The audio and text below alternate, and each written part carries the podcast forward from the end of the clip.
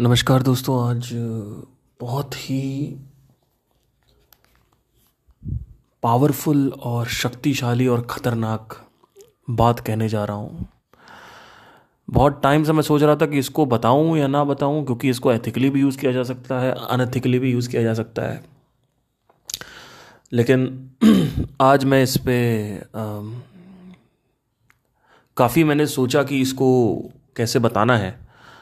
जब मुझे पता चला था इसके बारे में तो मैं हलक से निवाला मेरे उतर नहीं रहा था। तो तीन दिन तक ऐसा सिलसिला चलता रहा और मैं खाते खाते दो तीन बार तो मेरे दांत के बीच में जीभ आ गई तो इतना ज़्यादा मैं सोच रहा था इसको। आज का जो टॉपिक है वो है power of story telling Steve Jobs ने एक बहुत बड़ा कोट लिखा था the most dangerous person in the world is a story teller मतलब जो सबसे खतरनाक इंसान इस दुनिया में है, खतरनाक व्यक्ति इस दुनिया में जो है, वो है एक स्टोरी टेलर मतलब वो जो कहानी बताता है।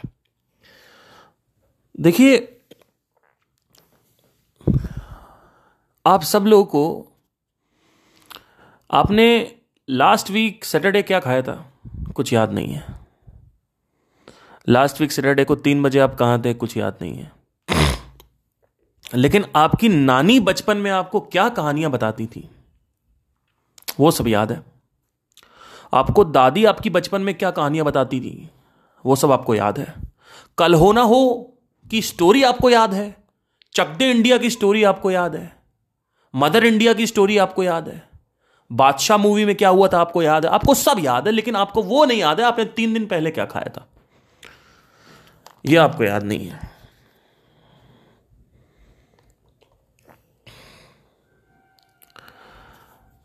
भगवत गीता कब हुई, कहाँ हुई, क्यों हुई, ये सब आपको पता है। लेकिन भगवत गीता के श्लोक आपको नहीं पता है। You don't remember the shlokas of Bhagavad Gita right now over है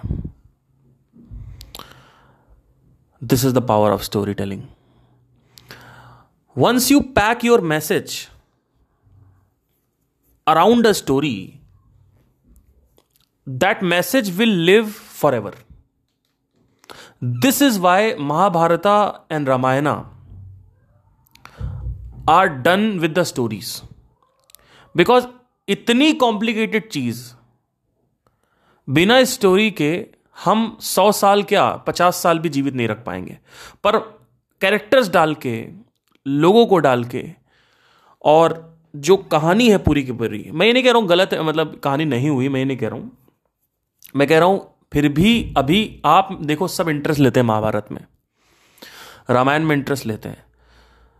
और उसके पीछे के मैसेज को, वो तो अलग बात है, कोई डिसाइफर नहीं कर पाता कि अगर ना भी भाई तीर लगा तो क्यों लगा? है ना? ये सब नहीं पता लोगों को। बट आप देखो, वो मैसेज कितने सालों तक चलता चला आ रहा है। नंबर वन जो रूल होता है स्टोरी टेलिंग में, वो ये है कि इसकी रिमेम्बरेंस बहुत लंबे समय तक रहती है। अगर किसी भी मैसेज को आपको बताना है तो आप स्टोरी बता दो। जैसे कि बहुत खतरनाक अगर आप स्टोरी देखें टाइटैनिक की स्टोरी तो टाइटैनिक जो है, वो इतनी खतरनाक स्टोरी आपको सब याद है। टाइटैनिक में ये नहीं हुआ कि सीन बाय सीन आप नहीं बता पाओगे, लेकिन आप कहानी बता दोगे ये कहानी थी। लेकिन आपने एक हफ़्ते पहले क्या कपड़े पहने थे? वो आपको नहीं याद है। कौन से कपड़े मैंने पहने थे एक हफ़्ते पहले? है ना? तो नंबर वन पॉइंट ये है कि जब आप कहानी बताते हो तो होता क्या है कि वो याद रखी जाती है लंबे समय तक। तो उसकी रिमेम्बरेंस जो है, यानी मेमोरी बहुत तगड़ी है नंबर वन नंबर टू कहानियों में लोगों के कान खड़े होते हैं। अगर आपको कोई भी लोगों को रेस्ट देना है ना, आप कहानी बता दो। जैसे कि आज से छः साल पहले, तब मैं तेईस साल का था तो मेरे साथ क्या हुआ कि मैं बहुत सफ़र कर रहा था। लेकिन हुआ क्या कि मैंने अपने अंदर देखा और झांका और मैं फिर अध्यात्म की यात्रा पर निकल गया। मैंने, जैसे मैंने बचपन की कई कहानी अपनी बता रखी हैं, आपको सब याद होगा कहीं ना कहीं, अगर आप मेरे रेगुलर पॉडकास्ट देख रहे हो तो। राइट तो कहानी वहानी के साथ अगर बताते हैं तो लोगों का इंटरेस्ट जो है वो बड़ा, बना रहता है। यानी अटेंशन जो है, अगर वो खींचनी है तो कहानी बताओ। Number two point number one क्या हो गया? कि लंबे समय तक रिमेंबरेंस रहती है। नंबर टू क्या हो गया? इंटरेस्टिंग किसी चीज़ को बनाना है। अगर लोग के कान खड़े करने हैं तो लोग का अटेंशन बनाए रखना है तो कहानी बताओ। नंबर थ्री जो बहुत पावरफुल है, ये तो बहुत ही पावरफुल है। अगर मान्यताएँ बदलनी है तो कहानी बताओ। मान्यताएँ अफर्मेशन से नहीं बदलती।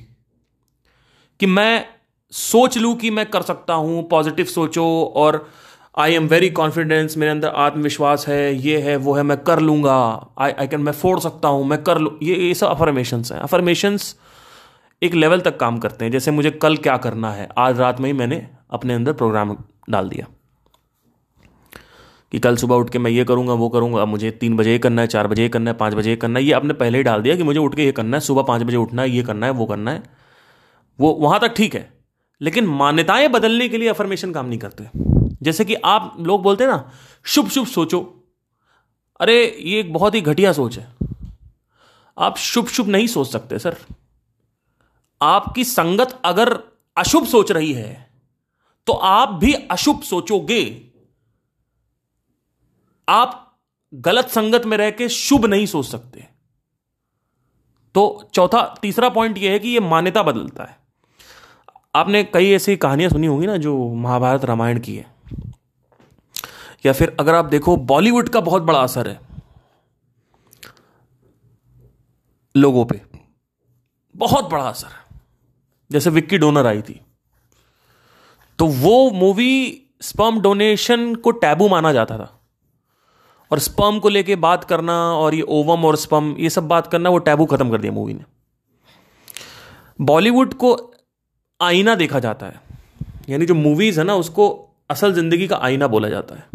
The mirror of the life जो भी बॉलीवुड में हो रहा है, वो यहाँ पे होगा। क्यों? क्योंकि कहानियों में लोगों का इंटरेस्ट है। एक कहानी, एक स्टार को, एक एक एक एक अभिनेता को कहाँ पहुँचा सकती है एक कहानी? उसकी कोई लिमिट नहीं है कि एक व्यक्ति आता है दिल्ली से शाहरुख खान और उसने कुछ कहानियाँ बनाई और उसके बाद उसकी मूवीज़ रिलीज़ हुई और वो आदमी अब उसका इमेज बदल, लोगों का प्रॉब्लम ये नहीं है कि वो हिट हो गया। एक्चुअली कहानी ने इमेज बदल दी शाहरुख खान की कि he is the most romantic boy या फिर अमिताभ बच्चन की इमेज बदल दी कहानियों ने। तो कहानी से मान्यता यानी इमेज बदलती है। अगर आपकी एक अच्छी कहानी सुना दें कि आपने आप वहाँ गए और आपने बहुत अच्छा काम किया और ये किया तो लोग आपको मानने लगेंगे। जैसे किसी को अगर ने, किसी नेगेटिव इंसान जैसे संजू संजू मूवी आई थी। अरे बड़ी खतरनाक मूवी अब संजू मूवी में क्या हुआ कि उससे पहले लोग मानते थे संजय टेररिस्ट है। ए सैंतालीस का ये हो गया, वो हो गया और ये दुनियादारी है गुंडा गंडे ये सब। एक सौ आठ गर्लफ्रेंड्स थी, ये वो लौंडियाबाज, ये ये सब बोला। लेकिन जैसे ही संजू आई तो उसके पीछे का जो बैक स्टोरी है वो दिखाई। अब बैक स्टोरी दिखाने से संजू की लाइफ चेंज हो गई। हमें नहीं पता है कि उसने बैक स्टोरी रियल दिखाई है, या फिर वो उसमें सिर्फ़ हरा भरा दिखाया गया है या उसमें कुछ काला भी था। क्योंकि जब कहानी बनती है तो काला भी होता है। ऐसा नहीं है कि आप आप बहुत अच्छे हो। ठीक है तो ज़्यादातर ये फोकस किया गया मूवी में कि हम मूवी को पॉजिटिव अब संजय दत्त की फिर इमेज अच्छी हो गई। इमेज पहले खराब थी, फिर जैसे संजू आई, फिर सब लोग हाँ और रेस्पेक्ट करने लगे संजू। तो एक, मेरा कहने का क्या मतलब है? मैं यहाँ पे सही गलत में नहीं पढ़ रहा हूँ कि कौन क्या कर रहा है कहने उससे मतलब नहीं है। बात यह है कि ये कहानी बदल रही है, लोग कहानी मान्यताएँ बदलती। पहले मान्यता क्या थी? ये आदमी बेकार है। जैसे कहानी आई, ये मान्यता अच्छी हो तो एक कहानी की ज़रूरत है आपको। एक कहानी तो कहानी मान्यताएँ बदलती हैं, बिलीव बदलती हैं। जैसे फॉर एग्ज़ाम्पल अगर मैं ये बोलूँ कि आप ये कर लो, देखो आपको ये हो जाएगा, क्या बोलते हैं आपको, आप ये प्रोडक्ट खरीद लो, और जब आप ये प्रोडक्ट खरीदोगे तो आपकी लाइफ बदल जाएगी। आप कहोगे ये आदमी झूठ बोल रहा है। ठीक है। लेकिन अगर मैं अपने कस्टमर्स की कहानी दिखाऊँ आपको कि मैंने रियल में अपने कस्टमर्स की लाइफ बदली अपने प्रोडक्ट से तो क्या होगा आप? अब आपकी मान्यता बदल जाएगी। हाँ यार, ये तो सही बोल रहा है। तो कभी भी ये नहीं बोलना है कि मेरा प्रोडक्ट अच्छा है, ये अच्छा है। आप बैक स्टोरी दो। जैसे कि आप जैसे किसी अजनबी से मिलते हो। अब अजनबी से अगर आप मिल के कहते हो कि मेरा प्रोडक्ट है, ये ले लो तो अजनबी कभी नहीं खरीदेगा। आपने देखा होगा कि आप जब ट्रैफ़िक सिग्नल पे खड़े होते हो तो बहुत सारे लोग आते हैं, पता नहीं क्या क्या बेचने आपको। सड़क पे जो लोग होते हैं, घूम रहे होते हैं। और आप कहते हो, भैया, हमें नहीं चाहिए। वही मोबाइल का कवर पचास रुपये का बेच रहा है, वहाँ से नहीं लोगे आप। फिर आप कहीं से जाके तीन सौ रुपए का ले लोगे। कहाँ से? अमेजोन से। क्यों? क्योंकि वहाँ पे ट्रस्ट है। वहाँ पे अमेजोन की कहानी आपको पता है। तो ट्रस्ट कैसे आता है? ध्यान देना। वो ट्रस्ट पहले आया, वो रिलेशनशिप आया अमेजोन के साथ आपका। वो कैसे आया? वो चलिए, एक उसके और भी एस्पेक्ट है आने के, लेकिन एक एस्पेक्ट ये है कि मान्यता बदली कहानी से। वो कहानी कैसे बदली? देखिए। आपका एक प्रोडक्ट है। आपने कहा मेरा प्रोडक्ट ले लो। अब सामने वाला पता क्या कहेगा कि, भैया, हमें नहीं खरीदना भाई। हम हम हम हम सॉरी हम नहीं जानते आप कौन हो, कहाँ से आए हो, क्या कर रहा हो, मुझे नहीं पता। मैं आपसे रिलेट नहीं करता हूँ। तो आपने कहा अच्छा ठीक है, चलो। आज से छह साल पहले की बात है। मैं दर दर भटकता रहता था। और मैं कभी इधर जाता था, कभी इस रिकॉर्डिंग स्टूडियो में जा रहा हूँ, कभी उस रिकॉर्डिंग स्टूडियो में जा रहा हूँ। और लोग मेरे को भगा देते थे। कहते थे, पैसे नहीं है, भागो यहाँ से। मुझे बहुत परेशानियाँ होती थी। मैं कभी इधर जाता था, कैमरे के लिए, कभी माइक के लिए जाता था, मैं कभी भी अपनी सिंगिंग करनी I I can not sing फिर मैंने एक सोल्यूशन निकाला। उस सोल्यूशन में मैंने क्या देखा कि मैं एक ऐसे सॉफ्टवेयर को ढूँढने की कोशिश में लग गया कि मैं अपना म्यूज़िक खुद बना सकूँ। मुझे रिकॉर्डिंग स्टूडियो में जाके म्यूज़िक ना बनवाना पड़े। तो मैंने क्या किया? मैंने एक एक सॉफ्टवेयर को ढूंढा। और वो सॉफ्टवेयर है F L Studio let's software का नाम है एफ़ एल स्टूडियो एक सॉफ्ट एक्चुअली में एक सॉफ्टवेयर है एफ़ एल स्टूडियो करके। तो एफ़ एल स्टूडियो में मैंने म्यूज़िक बनाने की अपनी जर्नी शुरुआत करी। फिर मुझे ये दिक्कत आई। फिर मैंने ये दिक्कत आई फिर ऐसे सॉल्व किया, वैसे सॉल्व किया। फिर मैंने धीरे धीरे ऐसे किया। फिर ये दिक्कत आई, वो दिक्कत आई। लोगों से पूछता था, लोग भगा देते थे। अब इसके बाद फिर जब आप किसी को कुछ बता रहे हो तो अब आदमी आपके जूते के ऊपर खड़ा है। मतलब क्या वो सिर्फ़, वो रिलेट कर रहा है। स्टैंडिंग ऑन योर शूज़ अब कोई अजनबी व्यक्ति आपसे मिला, आपने डायरेक्ट बोला प्रोडक्ट लो। और उसी के साथ आपने ये बोल दिया कि मैं देखो तुम्हारी तरह हूँ तुम्हारी तरह मेरे साथ ये हुआ था। तुम जैसे भाग रहे हो दर बदर मैं भागता था ऐसे होता था तो आदमी कहता है हाँ यार ये तो मेरी तरह है। पार्थ सिंह तो मेरी तरह है। जैसे मैं ये ये वाली कहानी बताता हूँ ऑल ये कहानी सच है कि आ, मुझे आ, ना मेरे पेरेंट्स ने सपोर्ट किया ना लड़कियों के पास गया तो वहाँ पे बहुत सारी दिक्कतें थी। फिर फाइनली तेईस की उम्र में मैंने रियलाइज़ किया कि मुझे अब एक ही रास्ता है, वो रास्ते मैंने चलना चल तो आप लोगों को पता है, आप लोग कहोगे, यार, ये तो मैं हूँ। क्योंकि हर आदमी के साथ ये हो रहा है। एवरीबडी हैज़ दिस थिंग कि किसी को कोई सपोर्ट नहीं करता है। एवरीबडी हैज़ कि किसी के दोस्त नहीं है। एवरीबडी हैज़ कि भाई, सब अकेले अकेले हैं। तो अब आप अपने अकेलेपन की कहानी बताओगे कि मैं कमरे में बैठा रहता था और मैं अंधेरे में बैठा रहता था। और मैं यू you नो know, बस इतना दर्द होता था मुझे कि मैं बैठा ही रहता था वहाँ पे। मन करता था कि मैं मतलब कोई नहीं था मेरे पास। मैं दोस्तों को कॉल लगाता था वो भी नहीं उठाते थे। मैं फेसबुक पे रिक्वेस्ट भेजता था कोई लड़की नहीं पड़ती अकेले मैं रूम पे बैठा रहता था। कुछ ना कुछ मतलब उसमें इतना सो नहीं पा रहा हूँ। रात रात में नींद टूट जा रही है। उठ के बैठ जा रहा हूँ। दिल में बीच में यहाँ जहाँ पे जहाँ पे हार्ट होता है, वहाँ पे चुभन हो रही है, जलन होती है, एक अजीब सी सेंसेशन होती है। तो आप इतना भयंकर रिलेट करोगे, क्योंकि आपके साथ ये हो रहा है। अब अगर मैं कुछ बोलूँगा कि उसके बाद मैंने साउंड ऑफ़ साइलेंट डिस्कवर किया तो अब आप कहोगे हाँ यार sound of silence the ultimate thing भाई, ये तो सही है, अब साउंड ऑफ़ साइलेंस करना है। तो product is sound of silence but बेचा कैसे? अपनी कहानी बता के। और अगर मैं डायरेक्ट आके बोलूँ नहीं नहीं साउंड ऑफ़ साइलेंस ले लो साउंड ऑफ़ साइलेंस ले लो साउंड ऑफ़ साइलेंस कुछ नहीं होने वाला। तो कहानियाँ मान्यताएँ बदलती हैं। एक चाय वाला था, रेलवे में जाके चाय बेचता था, मित्रों। भाइयों और बहनों, मैं मैं रेलवे स्टेशन पे जाके चाय चाय बेचता था, चाय खत्म हो जाती थी, फिर भरने जाता था। चाय वाली स्टोरी सबको पता है, नरेंद्र मोदी की। Everybody knows the chai of story why because वहाँ वो इतना इतना पावरफुल कर देगी वो, उस व्यक्ति को, कि हर आदमी गाँव में, देहात में, शहर में, उससे कनेक्ट हो जाएगा आदमी से। तो अपनी कहानी ज़रूर बतानी चाहिए। तो कहानी मान्यता बदलती है। मान्यता क्या है? मुझे इस आदमी में विश्वास है कि नहीं? चाय वाली कहानी बताओ, देखो विश्वास हो जाएगा। है ना? तो ऐसे ऐसे कहानी, ये मोल्ड किया जाता है।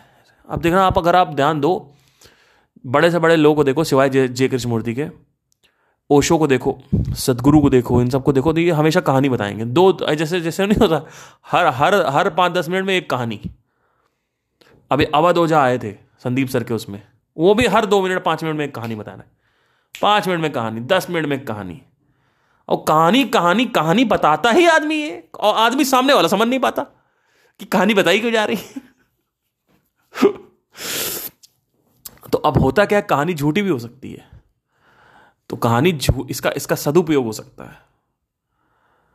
क्योंकि कहानी बताते ही आदमी को पहली चीज़ तो याद रहती है।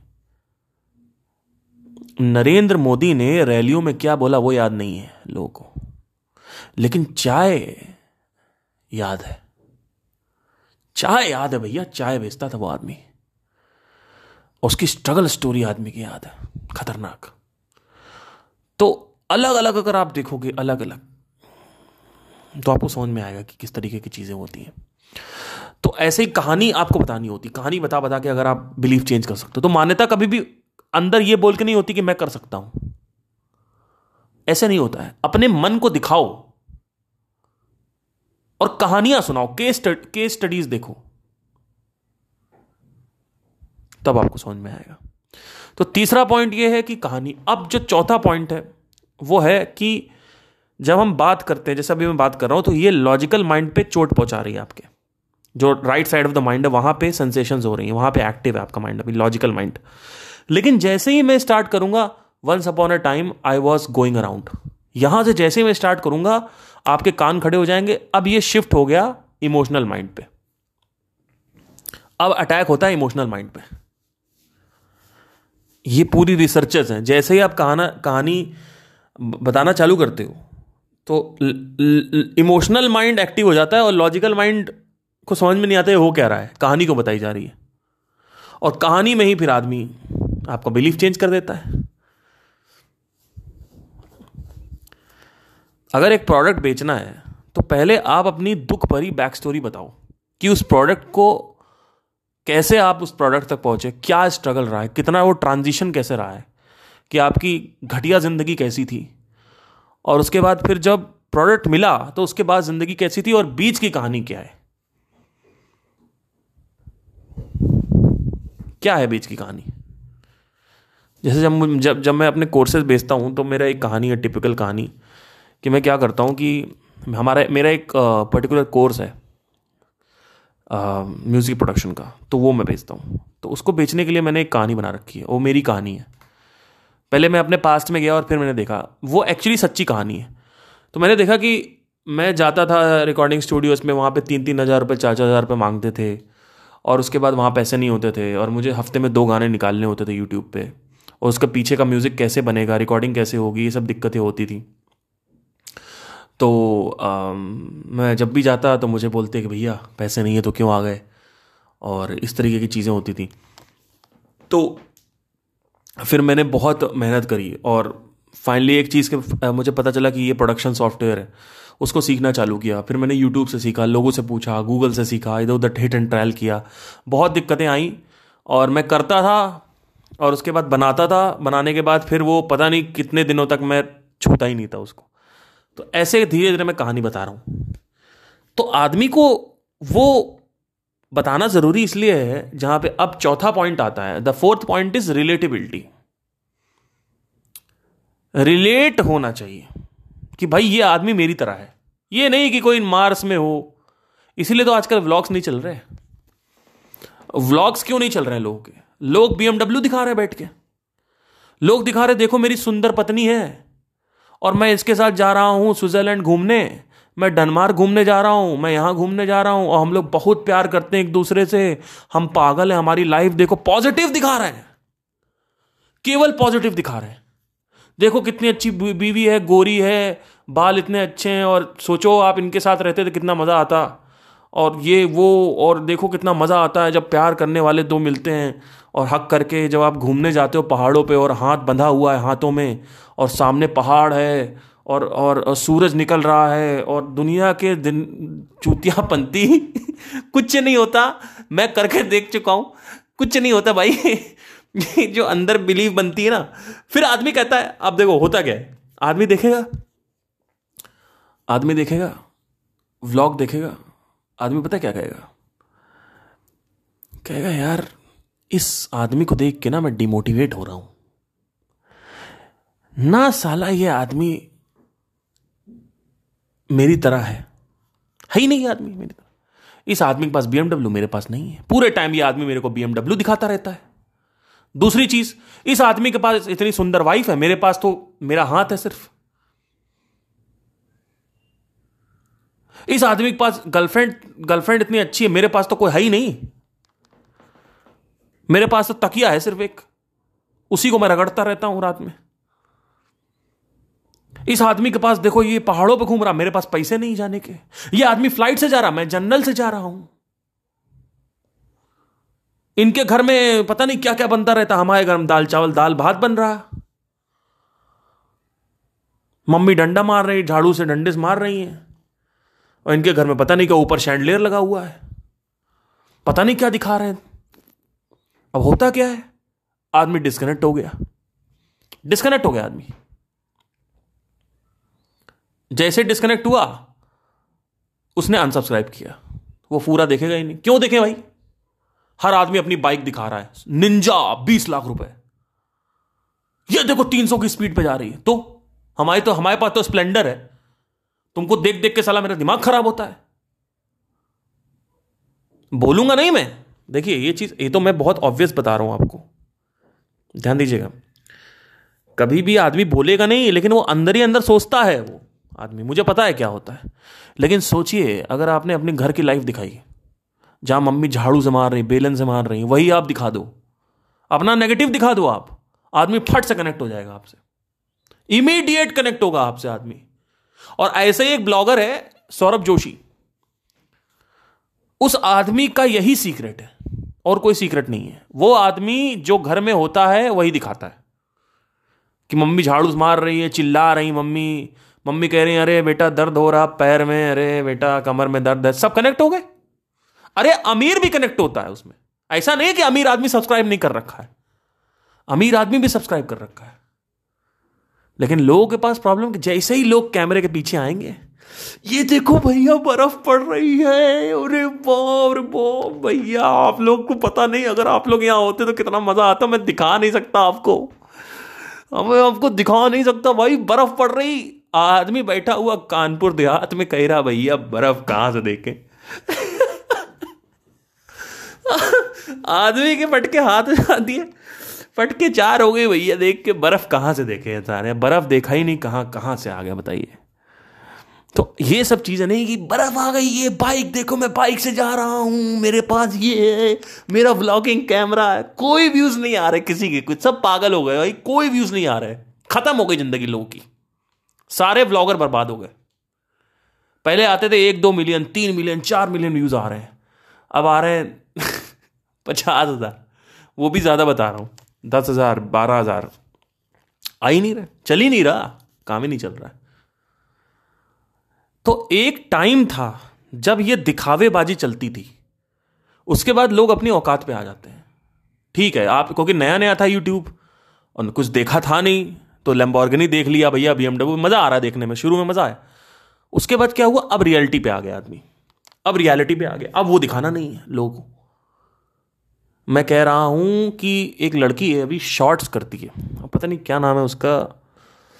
वो शॉर्ट्स करती है, वो दिखाती है कि मैं पैदल मतलब सरकारी बस से कश्मीर गई हूँ, सरकारी बस से मैं मनाली जा रही हूँ, सरकारी सरकारी बस से वो मनाली जाते हुए दिखा रही है अपने आप को। चेहरा वगैरह मट्टी वट्टी लगी हुई है, होटल उसको पाँच सौ का मिल रहा है तो मना कर दिया, नहीं, होटल पाँच सौ नहीं है, धर्मशाला में रहेंगे दो तीन सौ रुपये में।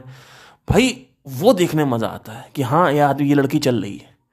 ये नहीं कि वहाँ पे कपल में आ गए और लड़की गोरी चिट्टी एकदम भैया पंजाबन लड़की लेके जा रहे हैं। अरे भैया दिखाया पड़े।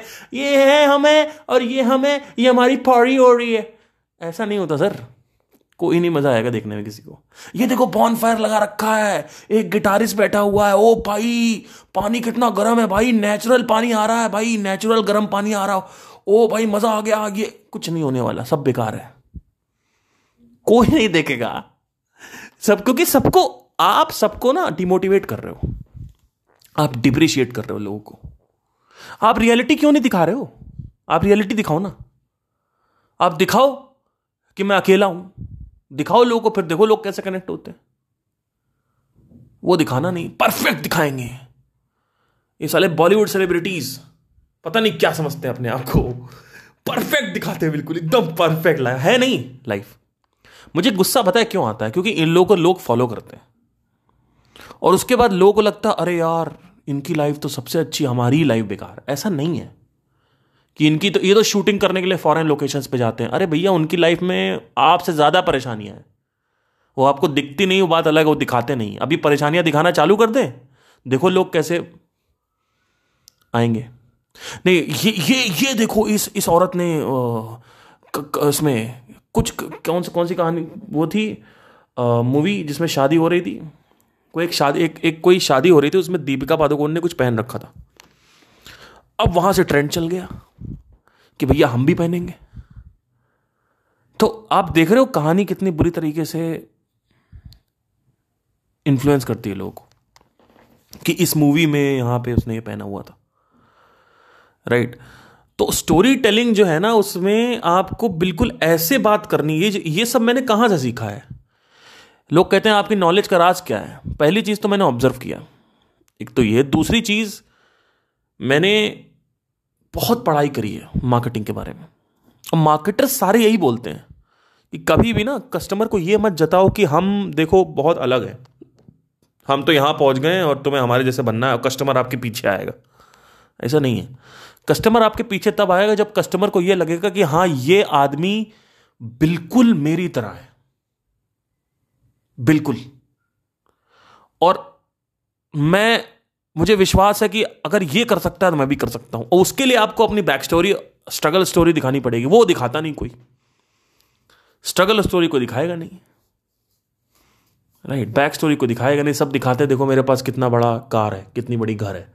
और वाइफ तो वाइफ की बात ही छोड़ दो। ये साला कपल गोल्स जो है ना आई हेट कपल गोल्स मुझे ना कपल गोल्स बिल्कुल पसंद नहीं है। कपल गोल्स क्या दिखा रहे हो? व्हाट इज़ कपल गोल यार? अरे, ज़िंदगी में कुछ गोल बनाना है तो अच्छे बनाओ। कपल का क्या गोल बना रहे हो? तो ऑलरेडी लड़की तुम्हारे साथ है कपल क्या गोल बना रहे हो? कपल के गोल हनीमून पे जाएँगे तो क्या हो जाएगा वहाँ पे? नहीं नहीं नहीं, धक्का मुक्की करेंगे। धक्का मुक्की तो घर पे, अंदर अकेले कमरे में भी हो जाती है। अंदर धक्का मुक्की करो। तो वहाँ हनीमून में जाके पहाड़ के ऊपर क्या सेक्स कर रहे हो? वहाँ पे क्या मज़ा आ जाएगा? वहाँ कुछ अल क्या अप्सराएँ आ जाएँगी? निकल के। कि हाँ भाई आइए आइए अब पाँच लड़कियाँ और आ गई। कि, कि आइए आप, आपकी वाइफ तो है हम भी आपके साथ हैं। है ना? तो थोड़ा समझने की कोशिश करो चीज़ों को।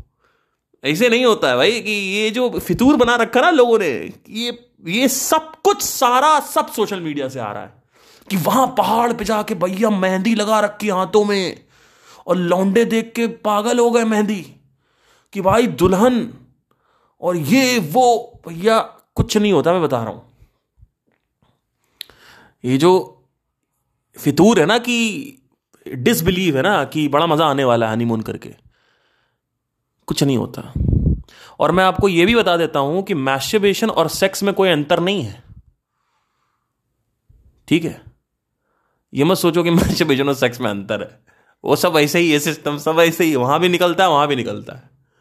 उसको उस पर ऐसा कुछ नहीं हो जाएगा बड़ा मज़ा आने वाला है। जो लोग जो लोग पगलाते हैं ना कि भाई अब तो सेक्स नहीं किया सेक्स नहीं किया सेक्स नहीं किया, अब उनको मैं ये बताना चाहता हूँ कि इतना कोई बहुत बड़ा वहाँ पे वो नहीं हो रहा है जो आप पौन देख के पगलाए जा रहे हो। और फिर इमोशनल सपोर्ट की अगर बात करें तो इमोशनल सपोर्ट में भी ऐसा कोई कुछ खास नहीं है। अगर देखिए, मैंने आपसे पिछले पॉडकास्ट में सीरियस नोट पे अगर मैं बात करूँ, मज़ाक तो बहुत हो गया। देखिए, पिछले मैंने क्या बात करी थी आपसे कि पॉडकास्ट में कि आप हमेशा ये ध्यान रखिए। देखिए, अगर आप मटेरियल वर्ल्ड को टच करेंगे उसमें लड़की आ गई, वस्तु आ गई, काम आ गया, कुछ भी आ गया। तो उसके साथ एक सफरिंग भी आप खरीद लेते हो। तो शादी करना, उस लड्डू को देख के आप शादी कर तो रहे हो, लेकिन वो लड्डू के पीछे भी कुछ और चीज़ें हैं जो आ जाती हैं। बहुत सारे कॉन्फ्लिक्ट्स होते हैं स्पेशली आज तो बहुत ज़्यादा कॉन्फ्लिक्ट हो रहे हैं। पहले तो औरतें एडजस्ट कर लेती थी, अब नहीं कर सकती वो। अब औरतों के पास पावर आ गई है। सब फाइनेंशियली फ्री हैं। तो उनको छोड़ने में टाइम नहीं लगेगा और वो आपकी बात सुनेंगी नहीं। और मैं ये नहीं कह रहा हूँ कि उनको आपकी बात सुननी चाहिए या कुछ ऐसा। मैं कह रहा हूँ पावर सही है, लेकिन ये जो दो पावर आ गई, दोनों के पास पावर आ गई है। अब इससे क्या होगा? आदमी कहेगा, यार, मेरे पास पैसा है ना, मैं इसकी बातें क्यों सुन रही हूँ? तो थोड़ी बहुत फ्लेक्सिबिलिटी भी नहीं आती है। थोड़ी बहुत अगर कॉन्फ्लिक्ट हो गया ना तो आदमी सीधा करता है डिवोर्स लो। तो ये जो चीज़ें हैं ना, ये बहुत खतरनाक चीज़ है। दो आदमी एक साथ रह रहे हैं। दो मनुष्य एक साथ रह रहे हैं, आपको पता है? और दोनों ही अकेले हैं। और दोनों ही ये सोच के आए हैं कि हम दोनों एक दूसरे को खुश रखेंगे। ऐसा पॉसिबल नहीं होता है। खुशी कभी बाहर से नहीं मिलती खुशी हमेशा अंदर से मिलती है। अंदर से मेलाटोनिन रिलीज़ होता है। अंदर से पीनल ग्लैंड सिक्रीट होता है। अंदर से वो साधना से वो चीज़ें सिक्रीट होती है। अंडरस्टैंडिंग होती है। इंटेलेक्चुअल सफरिंग होती है, फिर केमिकल सफरिंग होती है, दोनों को कॉन्कर करना होता है। हो सकता है आपने मेडिटेशन कर रखा हो, लेकिन कोई थॉट परेशान कर रहा है आपको। और आपने थॉट कहीं आपका, आपने सही कर रखा हो, लेकिन आपको अंदर, आपके जो केमिकल्स है वो बैलेंस नहीं है। तो आप कैसे खुश रखोगे सामने वाले को? देखिए, दो लोग जब शादी करते हैं, दोनों के हित में, दोनों के स्तर पे छोटी छोटी खुशी होती है। थोड़ा सा पेट्रोल मिलता है। जब आप शादी करते हो सामने वाले से तो आपको थोड़ा सा पेट्रोल मिलता है, खुशी का पेट्रोल। अब क्या होता है, सामने वाला एक्सपेक्ट कर रहा है कि आपके पास अनलिमिटेड पेट्रोल है। और इधर से दूसरा जो सामने वाला है, वो भी कह रहा है अनलिमिटेड पेट्रोल है। अब वो आता है चूसने। अब पेट्रोल आपके पास थोड़ा सा था। वो शुरू रिलेशनशिप का शुरू का जो पार्ट होता है, वो थोड़ा सा पेट्रोल होता है। अब प्रॉब्लम होने चालू। अब धज्जियाँ उड़ता है, क्योंकि आपने सोचा वो आदमी, भाई, अगर पेट्रोल खत्म हो गया तो उसके बाद माइंड का स्टेट क्या रहता है? Frustration, anger. ये भी समझना होगा। तो आपने शादी ही किया, उस पर डिपेंडेंट हुए आप खुशी के लिए। यह भी सही तरीका नहीं है। और दूसरी तरफ़, अगर आप बहुत बड़े कोई बॉलीवुड सेलिब्रिटी हो और किसी इंटरव्यू में आके बोल रहे हो कि ये ये ये ना शादी के बाद ना खुशी अपने हाथ में रखनी चाहिए। अरे तो उल्लू, अगर तू खुशी अपने हाथ में रखेगी तो तू मुझे यह बता कि तेरे पास कुआँ कहाँ पे है जहाँ से तू पेट्रोल खोद के ला रही है? तूने ये तो कह दिया कि मुझे सामने वाले से पेट्रोल नहीं लेना है। लेकिन क्या तेरे पास कोई कुआँ है? या तू सिर्फ़ नाटक कर रही है? और सामने फिर से वही कर रही है, सोशल मीडिया पर जाके ये बोल रही है कि खुशी की चाबी किसी सामने वाले को नहीं देनी चाहिए। अरे, सामने वाले को नहीं देनी चाहिए, वो ठीक है, लेकिन क्या आपके पास कुआँ खुदा हुआ है? क्या आपको पता है कि कुआँ कैसे खोदते हैं? यह प्रॉब्लम है। यह प्रॉब्लम चल रही है इस समय लोगों के साथ। लोग बातें तो करते हैं कि, नहीं नहीं we should not be dependent on the happiness you know relationship is all about understanding अंग्रेज़ी झाड़ेंगे। रिलेशनशिप इज़ ऑल अंडरस्टैंडिंग यार it's it's is very mature we are very mature you know we are the best couples ever couple goals लक्ष्य of couples पता नहीं कहाँ Mars पे जाना है. The goal of the couple is to go to the damn Mars and fight over there also and destroy each other couple goal है भैया couple गोल तो कुआँ कहाँ है आपके पास? आपने बात तो कर ली, आपने कह दिया कि हाँ, ठीक है। मैं इस पर डिपेंडेंट नहीं रहूँगी शादी के बाद। और और यही समझदारी होती है।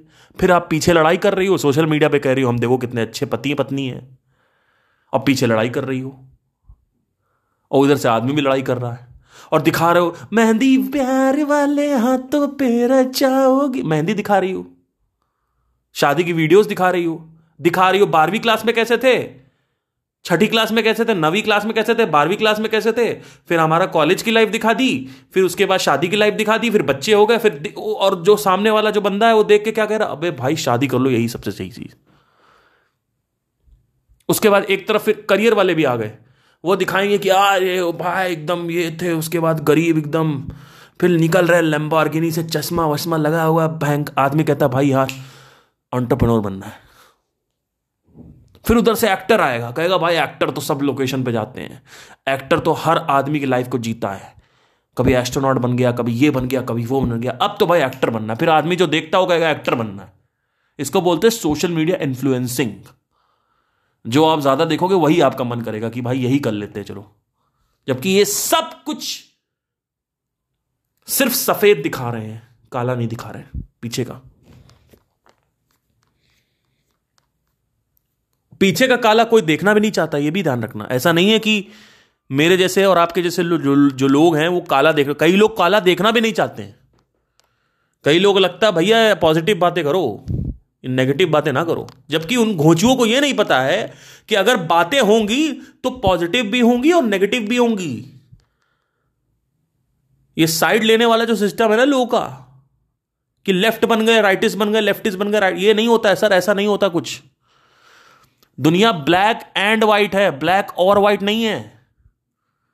हर चीज़ ब्लैक एंड व्हाइट है। अगर दिन के कुछ प्रोज हैं तो दिन के कुछ कॉन्स भी हैं, और वैसे नाइट के कुछ प्रोज है तो नाइट के कुछ कॉन्स भी हैं। अगर आप अमीर हो तो उसके प्रोज एंड कॉन्स हैं। गरीब हो तो उसके प्रोज एंड कॉन्स हैं। शादी करोगे तो प्रोज एंड कॉन्स है। शादी नहीं करोगे तो प्रोज एंड कॉन्स हैं। प्रोज एंड कॉन्स आएँगे तो साथ में आएँगे। नहीं तो नहीं आएँगे। ये प्रॉब्लम है, लोग लोग पक्ष ले लेते लोग पता है क्या बोलते यूट्यूब पे ऐसे घोचू personality so called spiritual speakers क्या बोलते हैं अपने आप को? शादी नहीं करनी चाहिए। पत्नी बर्बाद कर देती है जीवन। जीवन बर्बाद कर देती है पत्नी। शादी करने वाले उल्लू हैं। अरे तो भाई, तुम्हारे माँ बाप ने भी तो शादी करी है। और तुम्हारी बहन ने भी शादी करी है। तो उनकी शादी कैसे अच्छी चल रही है? अगर तुम ये कहते हो कि पत्नी ही बर्बाद करती है सब कुछ तो उस हिसाब से तो सारी पत्नी करनी चाहिए। तो तुम्हारे माँ बाप की भी लड़ाई हो रही है फिर तो। और बहनों की भी लड़ाई हो रही है तुम्हारे। लेकिन तुम्हारी बहन की शादी सक्सेसफुल है। तुम्हारे माँ बाप की शादी सक्सेसफुल है, लेकिन तुम घोचुओं की तरह यूट्यूब पे आके सिर्फ़ बातें बोल रहे हो कि शादी नहीं करनी चाहिए। पूरा सच तुमने देखा नहीं और पक्षपात कर दिया तुमने। तुमने क्या किया? साइड ले लिया।